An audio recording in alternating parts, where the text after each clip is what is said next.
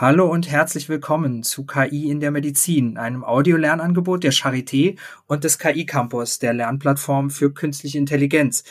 Ich bin Mike Berndt vom KI Campus Team und habe heute wieder Kerstin Ritter zu Gast. Hallo Kerstin. Hallo Mike. Äh, nach einem allgemeinen Einstieg in das Thema KI in unserer letzten Folge machen wir heute den versprochenen Deep Dive in das Thema KI in der Medizin. Kerstin, vielleicht kannst du uns kurz sagen, worüber wir heute so sprechen werden. Ja, wir werden heute über vielfältige Beispiele sprechen, wie KI in der Medizin eingesetzt werden kann. Und das werden ganz unterschiedliche Beispiele sein aus der medizinischen Bildgebung, aber auch im Bereich Chatbots. Wie kann KI in der Medizin für Patienten und Mediziner nützlich sein? Ja, also Medizin ist natürlich ein riesiger Bereich, in dem sehr, sehr viele Daten erhoben werden.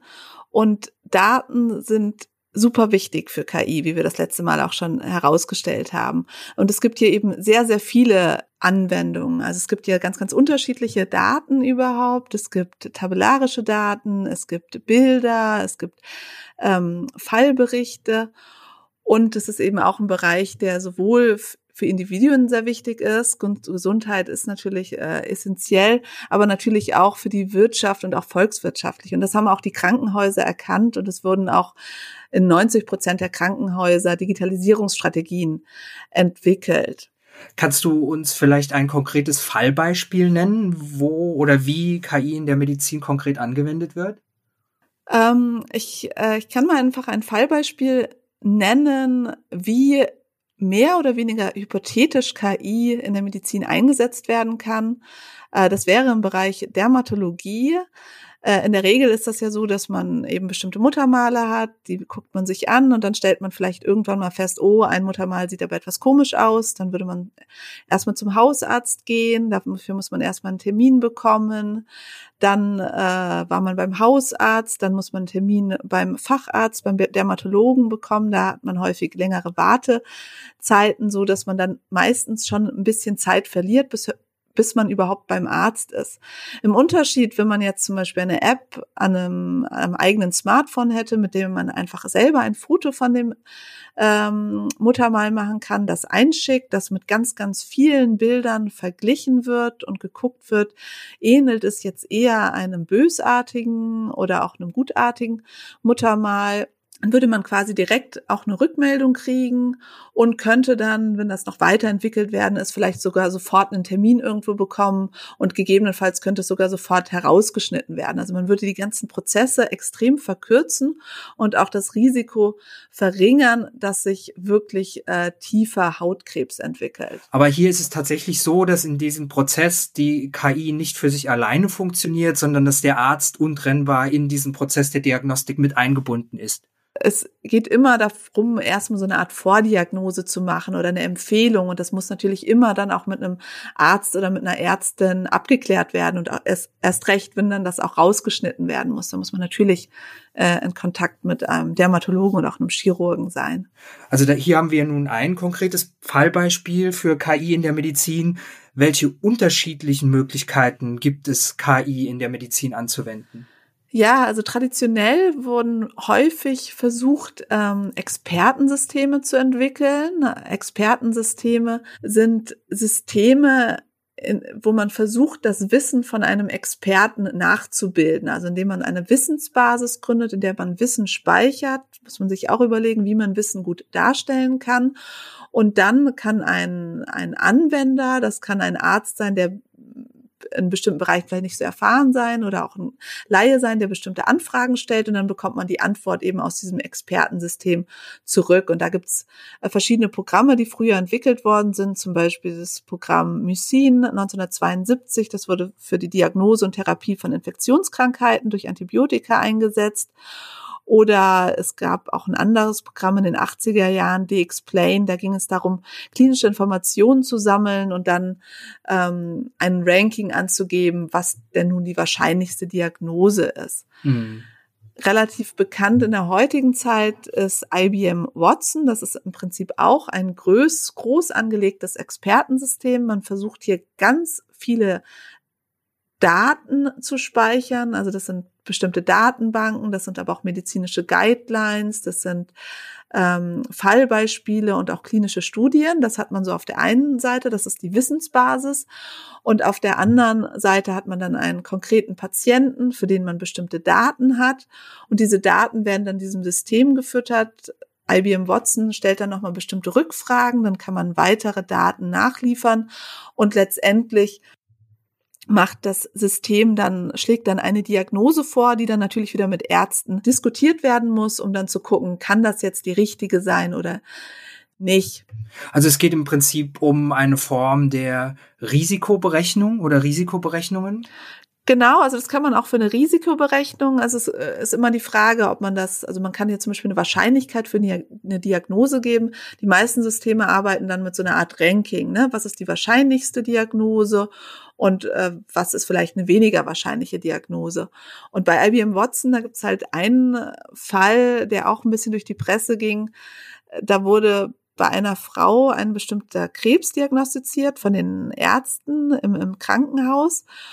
Und dann hat man eine Therapie gemacht. Und diese Therapie ist aber nicht angeschlagen. Man hat dann diese Daten mit IBM Watson abgeglichen. Und der hat festgestellt, dass diese Frau eine besonders seltene Form der Leukämie hat, die nur sehr, sehr selten vorkommt. Und da natürlich jetzt nicht unbedingt jeder Arzt den Zugriff auf dieses Wissen hat und dann dieser Frau eben tatsächlich auch geholfen werden könnte. Auf der anderen Seite gibt es aber auch viele Berichte, in der IBM Watson eben auch mal daneben lag oder eben einfach nicht die, die richtige Diagnose gemacht hat. Deswegen ist es unglaublich wichtig, dass, dass quasi die Ärzte und solche Systeme immer eng miteinander zusammenarbeiten und auch sich gegenseitig überprüfen. Mhm.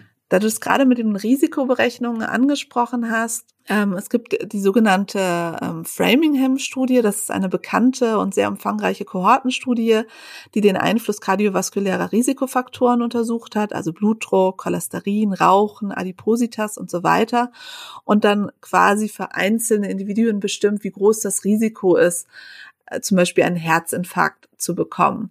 Und solche Daten sind halt unglaublich wichtig, um überhaupt dann Systeme trainieren zu können, die diese ähm, Daten eben benutzen, um eine bestimmte Diagnose zu machen. Also Apple zum Beispiel arbeitet an äh, bestimmten Systemen, die dann anhand der Herzfrequenz und auch auf Basis von dieser Framingham-Studie bestimmte Erkrankungen wie Schlafapnoe oder Hypertonie zu erkennen. Aber auch zum Beispiel Diabetes.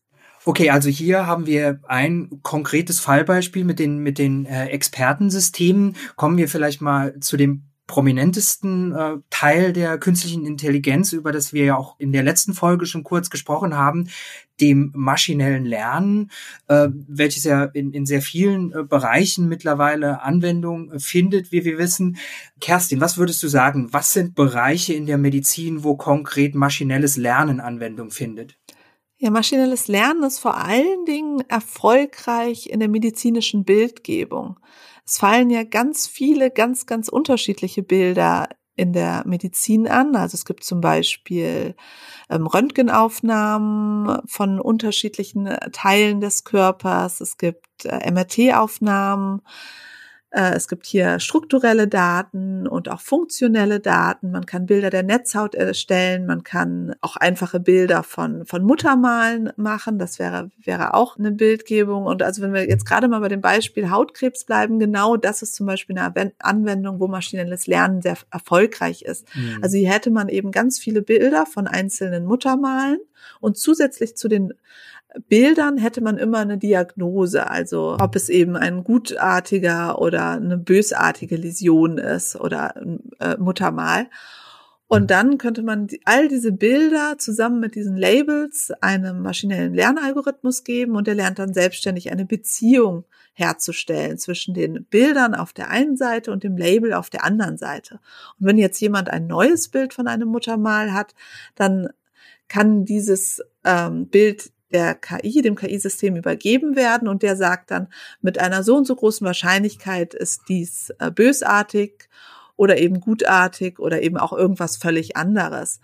Und das wurde auch im größeren Stil gemacht. Es gibt hier große Datensätze von 130.000 äh, Bildern mit über 2000 Erkrankungen, also ganz, ganz unterschiedliche Hautmerkmale. Und es wurde gezeigt, dass KI-Systeme tatsächlich so gut sind wie zertifizierte Dermatologen und in ein, einen, einigen Bereichen tatsächlich sogar besser. Also du meinst ja, dass das äh, ein durchaus erfolgreiches Verfahren ist. Gibt es möglicherweise aber auch Probleme, die bei dieser Form der Diagnostik entstehen? Ja, also auf der einen Seite wirklich, wirklich sehr, sehr gut, sehr erfolgreich. Das kommt auch äh, durch diese Deep Learning Verfahren tatsächlich, die wirklich anhand von den mehr oder weniger Rohbildern lernen können, also die selbstständig schaffen, Repräsentation zu lernen. Also das macht diese Systeme sehr erfolgreich. Aber jedes KI-System hängt eben ganz, ganz stark von den Daten ab, auf denen sie trainiert ähm, wurden und auch wie repräsentativ die Daten sind. Also hier zum Beispiel bei dem Beispiel waren die Bilder überwiegend von weißer Haut gemacht worden. Das heißt, Muttermale auf schwarzer Haut sind unterrepräsentiert, Allerdings muss man hier auch wieder sagen, dass es eine Erkrankung ist, die, also Hautkrebs generell eher eine Erkrankung ist, die bei weißer Haut eine Rolle spielt. Aber bei anderen Erkrankungen oder auch bei anderen Teilbereichen in der Dermatologie mag das ganz anders sein. Das heißt, man muss sich auch immer fragen, auf welchen Daten wurden sie trainiert und wie aussagekräftig sind sie jetzt bestimmte ähm, für bestimmte Gruppen. Also anderes Beispiel ist äh, Männer, Frauen. Also es gibt äh, auch eine KI-Anwendung bei Nierenanwendungen. Da waren nur sechs Prozent der Daten von Frauen. Das ist natürlich relativ klar, dass es vielleicht nicht so gut bei Frauen funktioniert wie bei Männern. Oder das Gleiche gilt auch für bestimmte Altersgruppen. Mhm. Wenn man ein KI-System nur auf älteren Leuten trainiert, muss es nicht unbedingt auf jüngeren Leuten gut funktionieren. Das heißt, man muss sich bei jeder bei jeder Anwendung ähm, ähm, Kopf behalten beziehungsweise auch angeben, für welche Gruppen das System eigentlich gut funktioniert. Würdest du sagen, dass perspektivisch diese Probleme gelöst werden können? Also, dass man beispielsweise je mehr Daten man hat, dann tatsächlich auch die diagnostischen Methoden in diesen Bereichen äh, ähm, äh, dann äh, noch verbessern kann? Ja, absolut. Also je mehr Daten man hat, desto besser kann so ein KI-System werden. Aber es ist eben nicht nur wichtig, dass wir viele Daten haben, sondern dass es auch gute Daten sind und die auch vergleichbar sind.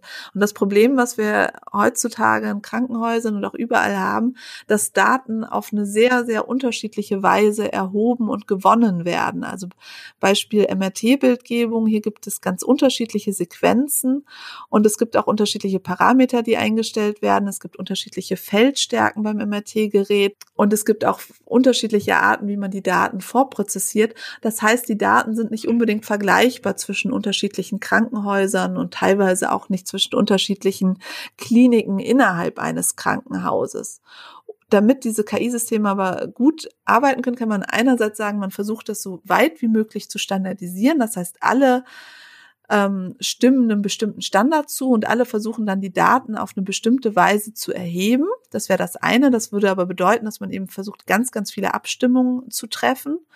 Die andere Möglichkeit ist, dass man versucht, auf sehr heterogenen Datensätzen zu lernen, ne? die, ähm, die dann quasi darüber hinweg generalisieren über den bestimmten äh, Typ an Daten, die man hat das ist beides irgendwie wichtig. Es ist eigentlich wäre es schön, wenn man wirklich gleichartige Daten hätte. Das würde das Trainieren wesentlich einfacher machen. Aber natürlich muss so ein System auch mit heterogenen Daten umgehen können. Aber dann braucht man eben gegebenenfalls noch viel, viel mehr Daten, um gut daraus lernen zu können. Ähm, du hast ja, also wir bewegen uns nun äh, in dem Kontext des maschinellen Lernens. Äh, vielleicht um kurz auf die äh, terminologische Ebene zurückzukommen, aber du hast jetzt auch äh, den Begriff des Deep Learnings verwendet. Kannst du vielleicht uns ganz kurz in wenigen Sätzen erklären, worin der Unterschied zwischen maschinellem Lernen einerseits und Deep Learning andererseits liegt?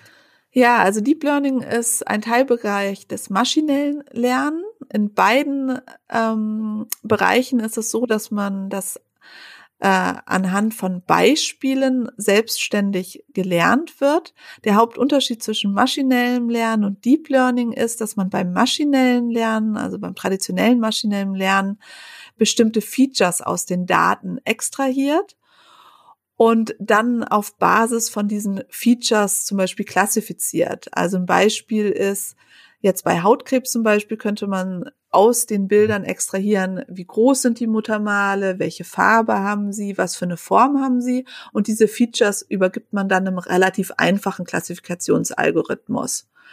Und beim Deep Learning im Unterschied ähm, sind die Verfahren in der Lage, direkt anhand von den Rohdaten, also anhand der Bilder selbst äh, Repräsentationen zu lernen.